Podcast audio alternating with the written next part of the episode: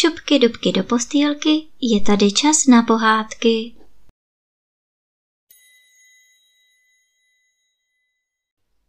Dnes vám budu povídat pohádku o třech podivuhodných psech. Jeden ovčák zanechal svým dvěma dětem synovi a dceři nic víc než tři ovce a chaloupku. A na smrtelném loži řekl, dělte se ovše spravedlivě, aby mezi vámi nepovstala zášť ani svár. Když ovčák zemřel, zeptal se bratr sestry, co by jí bylo milejší, zda ovečky nebo chalupa. A protože sestra zvolila chalupu, bratr řekl. Vezmu si ovce a půjdu s nimi do světa, kde už mnohý našel svoje štěstí. Vždyť jsem nedělňátko. A šel se svým dílem dědictví pryč ale žádné štěstí ho dlouho nepotkalo.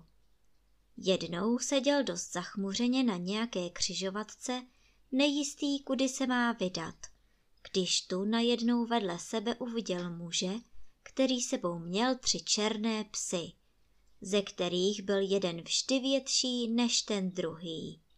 Chasníku, ty máš tři krásné ovce, víš co? Dej mi ty ovce a já ti za to dám své psy. Navzdory smutku se chlapec musel smát. Co bych si s těmi psy počal? zeptal se. Moje ovce se živí sami, ale ti psi budou chtít, abych je krmil. Inu, moji psi jsou zvláštní plemeno. Oni budou živit tebe, místo toho, aby živil ty je. Dokonce ti pomohou ke štěstí. Ten nejmenší se jmenuje Přines, ten druhý Trhej a ten velký silný Lámej, odvětil muž.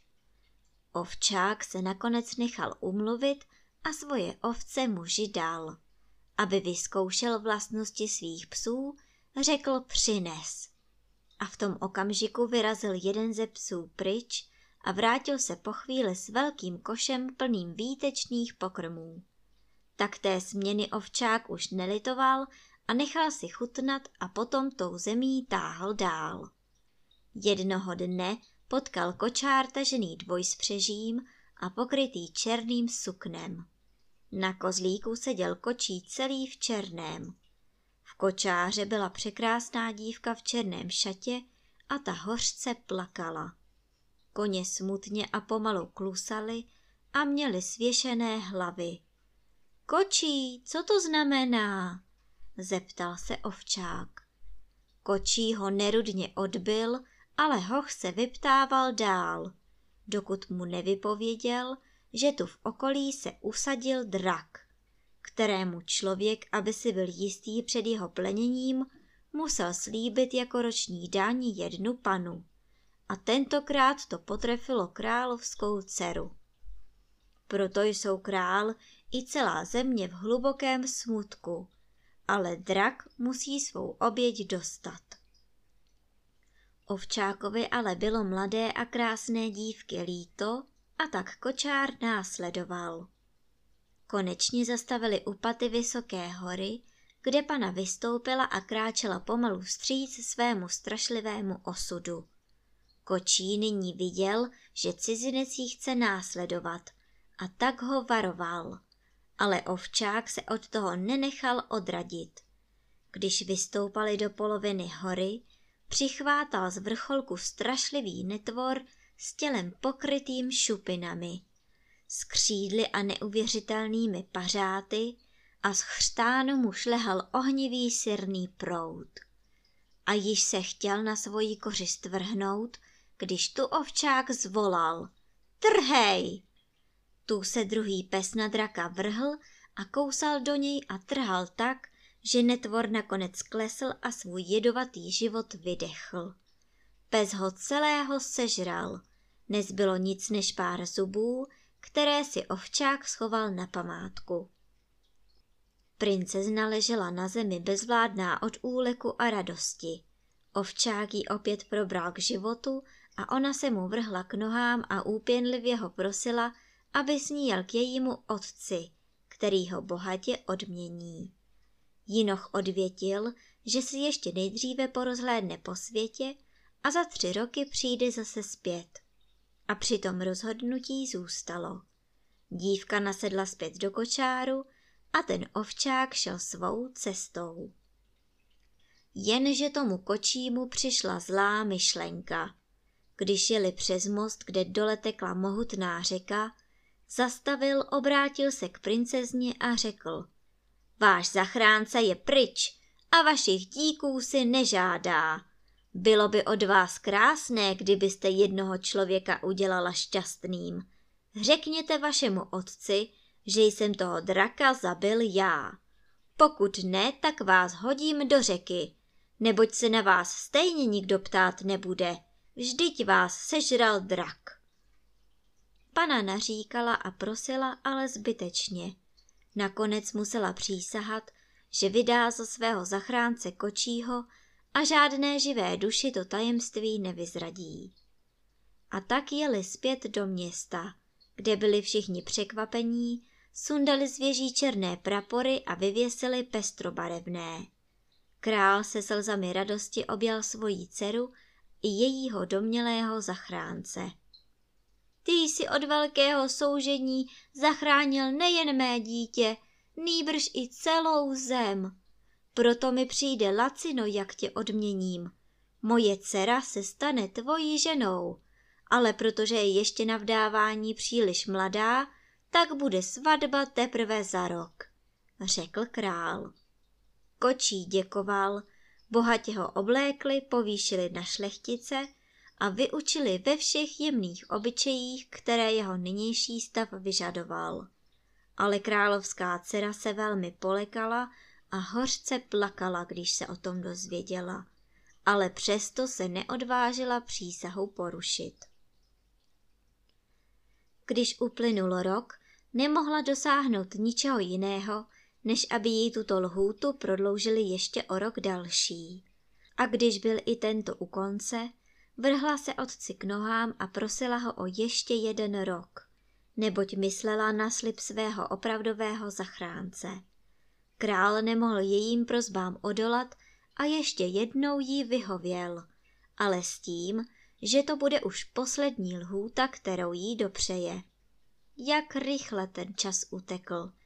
Nyní byl den svatby pevně ustanoven, na věžích vlály rudé prapory a mezi celým národem vládl jásot. Toho dne se stalo, že do města přišel cizinec se třemi psy a ptal se po příčině toho všeobecného veselí. I dozvěděl se, že se má královská dcera vdát za muže, který zabil strašlivého draka. Tu cizinec označil ženicha jako zalháře, který se chlubí cizím peřím.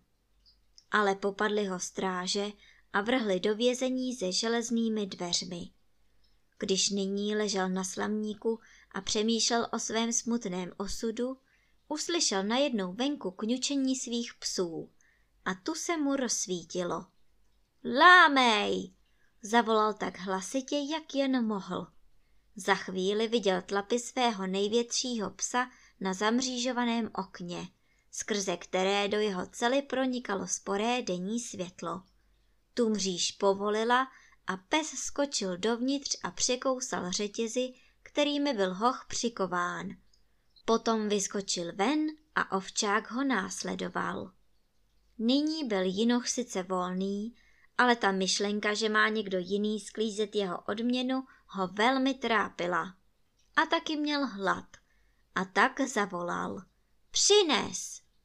Brzy na to přišel jeho pes s košíkem plných výtečných pokrmů a v ubrousku byla vyšita královská koruna.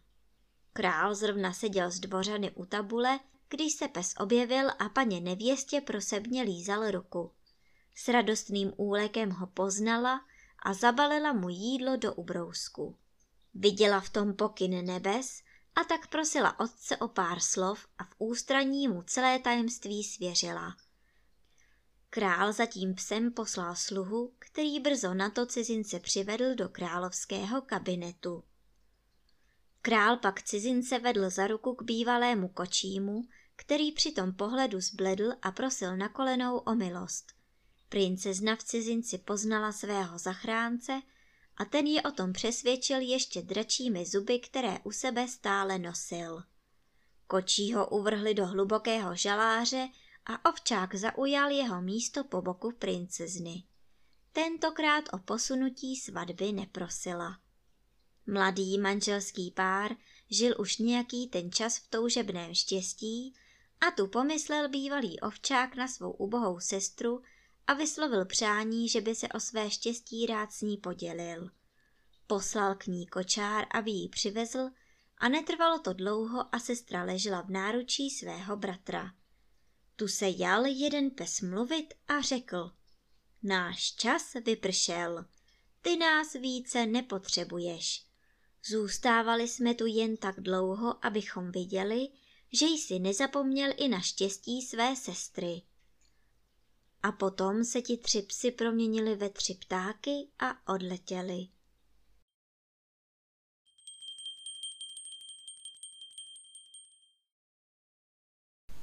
A teď už zavřete očička a krásně se vyspinkejte.